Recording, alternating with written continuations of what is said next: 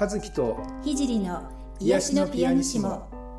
この番組は音楽やセラピーを通して癒しを感じていただくための番組です。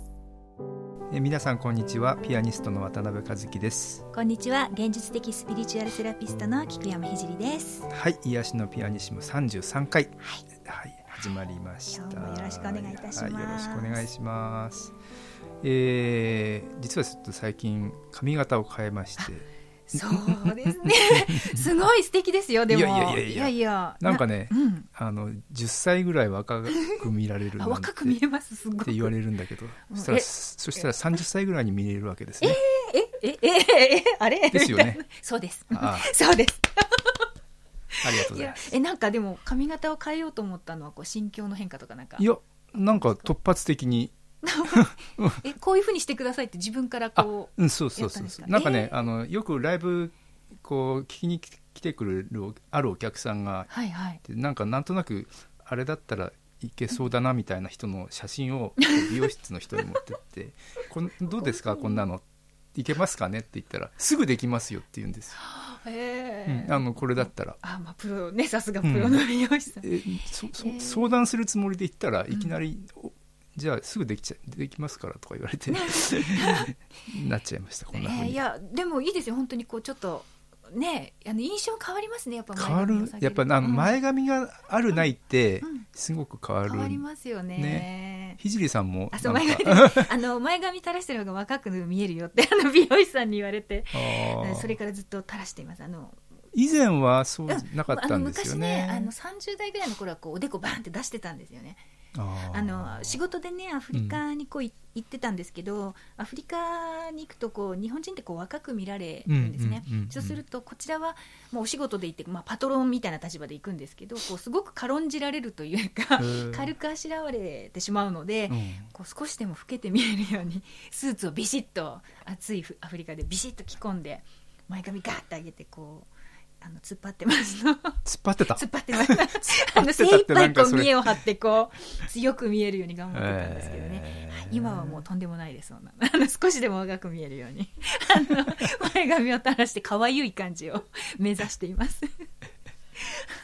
お互い30代に見れる見られるというのを目標に。そうですね。そうですね。頑張りたいと思います。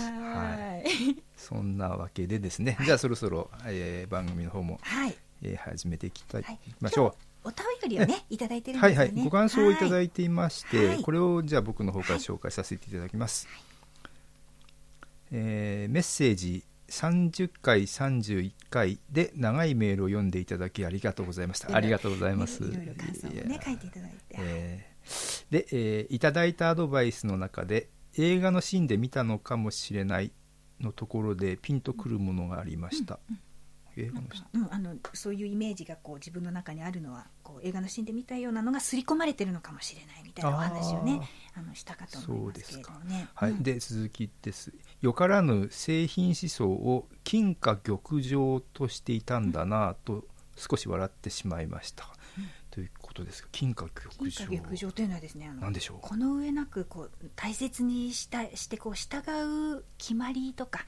なんかあの、まあ、金とか玉のようにとても立派なあの貴重な法律みたいななんか意味があるということで、まあ、すごくね自分にとって大切なあもう絶対に揺るがないすごすごい大切なものとしてこう捉えられていたっていうことなのかなとあよからぬ製品製品思想そを金貨大切な大うん価切に。値としてねお持ちになっていたってことにそういうことなんだ、うん、でもねそれに気づかれたっていうことですよね今回ね。ううん。ん、えーで行動できない理由の4つも納得できましたバスケットを使った瞑想もああれか。大変面白かったです。ピアノも素敵でした。はいありがとうございます。今後の放送も楽しみにしています。本当にありがとうございました。という、えーご感想をいただきました。ありがとうごございました。たこうしてねちょっとあの役に立っていただいてるのかなってすごく本当嬉しいですね。本当はい。ありがとうございます。はいそれではですね今回もあのこんなご質問いただいてますので、えーそれにお答えしていくとい。うことで進めていこうかと思います、えーでは僕の方からご紹介します、えー時々聖さんは天に任せなさい。天に任せるとスムーズにいく。と言われていますが具体的にはどのようにしたらいいのでしょうか。イメージがわからなくてすみません。というご質問はいありがとうございます、私ねよく言うんですよね。あのもうその天に任せちゃえばとか、うん、あの言うんですけどまあこれね確かにこうパッと聞いて感覚的にピーンとくる方もいればあのイメージがねなかなかわからないあの方もいる表現だったかなと思ってちょっと今ね このあの質問いただいてちょっとあの反省したんですけれども。僕なんかすぐもうこればっちりパッとわかるけどね。あ和樹さんなんかでもこうパッと天に任せちゃうタイプですよね。何でもパッと。パッとはい、ね、そうするとこう思ったようにいくんですけどね、まあ、そう天に任せるっていうのは、まあ、基本的にはなんていうかね自分で頑張れるところは頑張ってみるけれども結果はこうまあいっかって言ってこう手放す感じですね。あのかまあいっかってこここれが大事です。あの悩まない。要するに、ね、こうなるのかなとかあこれだったらどうなるのかなとかあの私なんかでいいのかなとか、まあ、そういうことを悩まずにあの自分これだけ頑張ってかもうあとはなんとなるようになるみたいな感じですかね。うん。非常によくわかります。わ、ま、かりますか？いつもやってますやってますか？はい、本当ですか？私もです。あの B 型なので あのそうなんですけど、まああのまあ私がねまあだからパ手に任せなさいっていうのはまあ心理的なことなのであの。うんあれですけれども、まあ、例えば具体的にまあ何か形でそれをやらないと分かりづらいということであれば例えばあのお願いしますって言ってこう天にお祈りしたりするのもねありなのかもしれません。あの、うん、もうこうこうこうこう頑張ってるんで、えー、叶えてください。よろしくお願いします。みたいに言ってあとは悩まないっていうことですね。そこがあの大事かなと思いますね。でまあただそうですねあの天がやってくれるからって言ってこう他力本願になるのとはなんかちょっとちょっと違うっていうのかな。こうできることは自分ができることはやる。でもあの結果をそれでねコントロールするのではなくてあの一番いい結果に、えー、必ずなると思って、まあ、思い煩わないことっていうんですかね、まあ、あの簡単に言うとそういうことなんですけれども、うん。あのこれができるようになるとすごくあの生きるのは楽になってくるかなってすごく、うん、思いますね。あのまあ、全てはねこうエネルギーの流れの中でね起きているって私はあの捉えてるんですね。あのいろいろなことも例えば人の気持ちもエネルギーだし、えー、自分の思惑もあれば相手の思惑もあり、えー、他の第三者の思惑もあるっていうこういろんなこう思念のエネルギーの中であの流れながらこうカチカチっとはまるところはまあはまってくるしダメなことは逆にどんな頑張ってもダメっていうことも世の中にはあるのでだからこうその流れにねうまく乗るような感覚とか、うん、だからそのためにはこう力みを捨ててねこう流れに乗る感じっていうふうに、うん、言い換えることができるのかなと思うんですけれどもね。あの結果を求めてしまうと結構こうしんどくなってきませんか？どうですか、ね、絶対にこうするって、まあ、の物事によるんですけどね。例えばあのほらあのオリンピックで金メダルって1個しかないじゃないですか。だからもう金メダル絶対取るみたいにこうこだわってるともちろん集中するためには必要な目標だけれども本当にどうなるかって本当に時の運というかうん。のもあるしだから自分がいくら頑張ってもやっぱりどうにもならないことってあると思うんですよね。だからまあその辺りはいい意味でこう諦めるっていうのかなこう手放す。で、えー、きっと自分にとってえー、良くなる、ね、一番いい結果が出るっていうふうにこう気を楽にね持つことが、うんまあ、手に任せるっていうことなのかなと私は、えー、思っていますけれども、えー、ご参考になったでしょうか？はい。ね、あのなかなかねあのやっぱりどうしても叶えたい願いなんかがあるとどうしても意固地にこうなってしまったりとかするんですけどでもこのあの手放すってあの本当にあの大事であの今日はねだからあのちょっと瞑想でそこら辺をやってみたいなと思うんですけれどもあのこう何かをねこう掴んでると思いながらこう手をぐっと握ってそれをこだわりを解放すると言ってこうパッと手を開くっていうのもねあのすごくその手放すっていうのを体感として捉えるためにあのやりやすい方法なのでちょっとそんなあのメソッドを取り入れた瞑想を、えー、今日はやってみたいと思います。まず姿勢を整えましょう。椅子に座ったりあぐらをかいたりまたは床に横になっても構いません。背筋をスーッと伸ばして椅子に座っている方は足の裏をぴったりと床につけましょう。その姿勢で楽に呼吸をしましょう。自分のペースで少しゆっくり吸って吐いて息を吐くたびに体にたまったいらないものや心の中にあるもやもやしたものが吐く息と一緒にどんどん出ていきます。そして体がとっても楽になっていきます。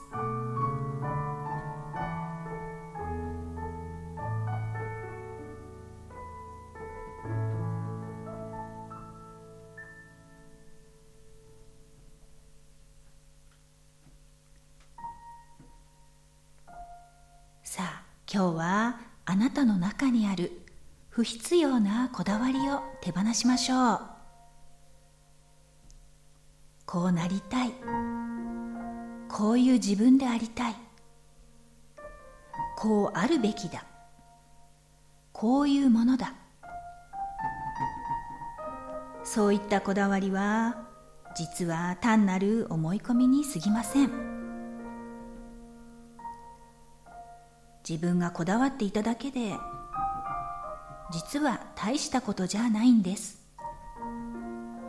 そうじゃなくても実は全く問題ありません。自分が気づいていないこだわりもあるでしょう。無意識な分だけ実は影響は大きいかもしれません。こだわりを手放すことであなたはどんどん自由になります。そしてその結果あなたの魂が本当に望むことを手に入れることができるんです。だから恐れずこだわっているものを手放していきましょう。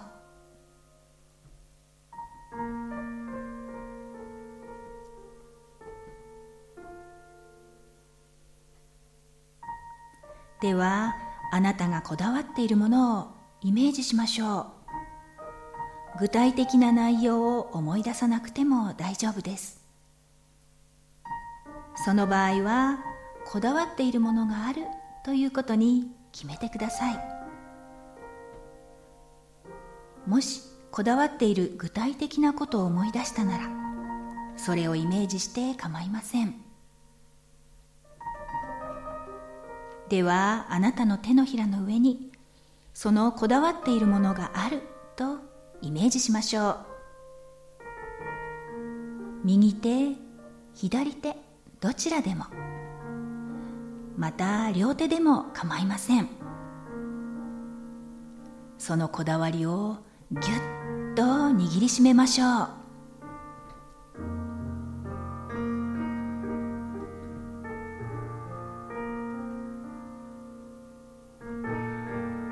ぎゅっと握りしめたその感覚をしっかりと味わいましょう。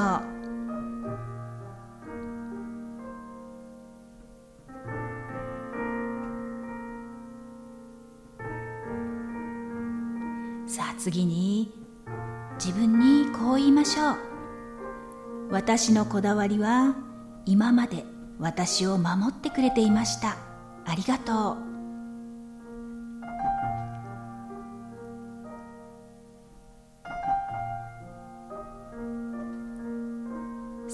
かりとぎゅっと握りしめた手を感じましょう。いよいよ手放す時が来ました。私に続いてまずは手放すための言葉を言ってみましょう。私は今このこだわりを手放します。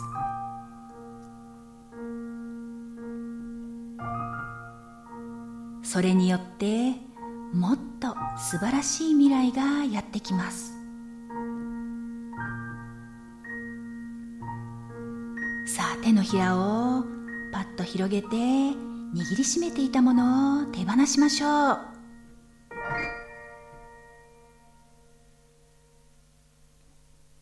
手の中に入っていたものが解放されてさーっとどこかへ去っていきました。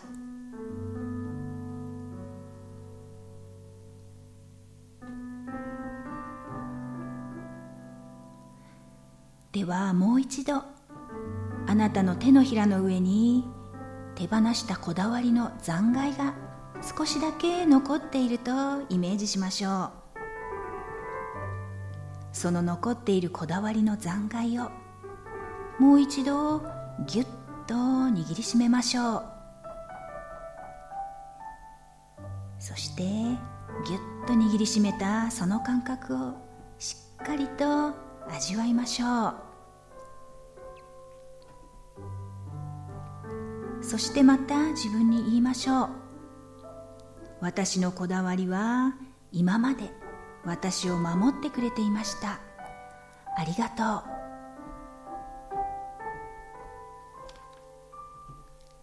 さあしっかりとぎゅっと握りしめた手を感じましょう。そして私に続いて手放すための言葉を言ってみましょう。私は今このこだわりを手放します。それによってもっと素晴らしい未来がやってきます。さあ手のひらをパーッと広げて握りしめていたものを手放しましょう。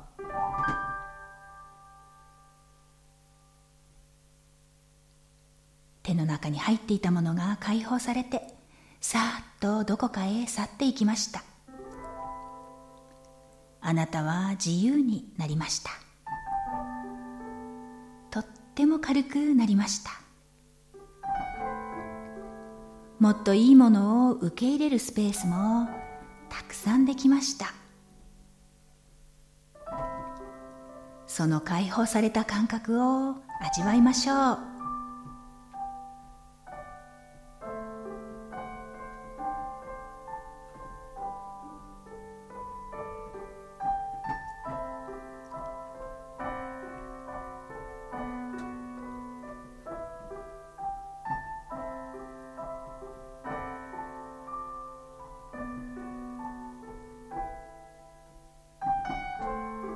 私は天にすべてを手放し自由になりました。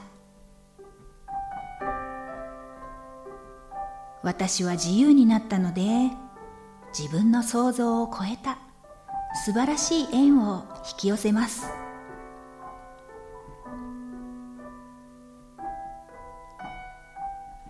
私は幸せになることを自分に許します。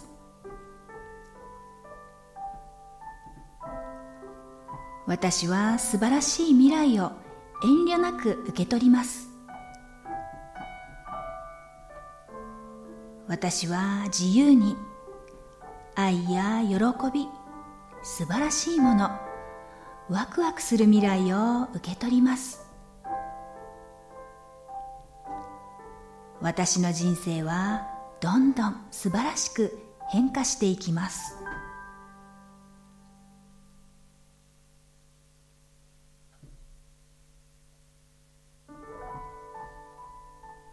それでは体に意識を戻しましょう。まず手首と足首を回しましょう。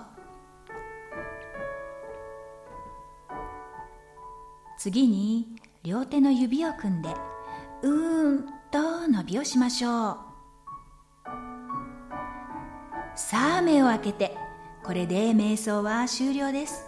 しっかりと自分の肉体を感じて現実の世界に戻っていきましょう。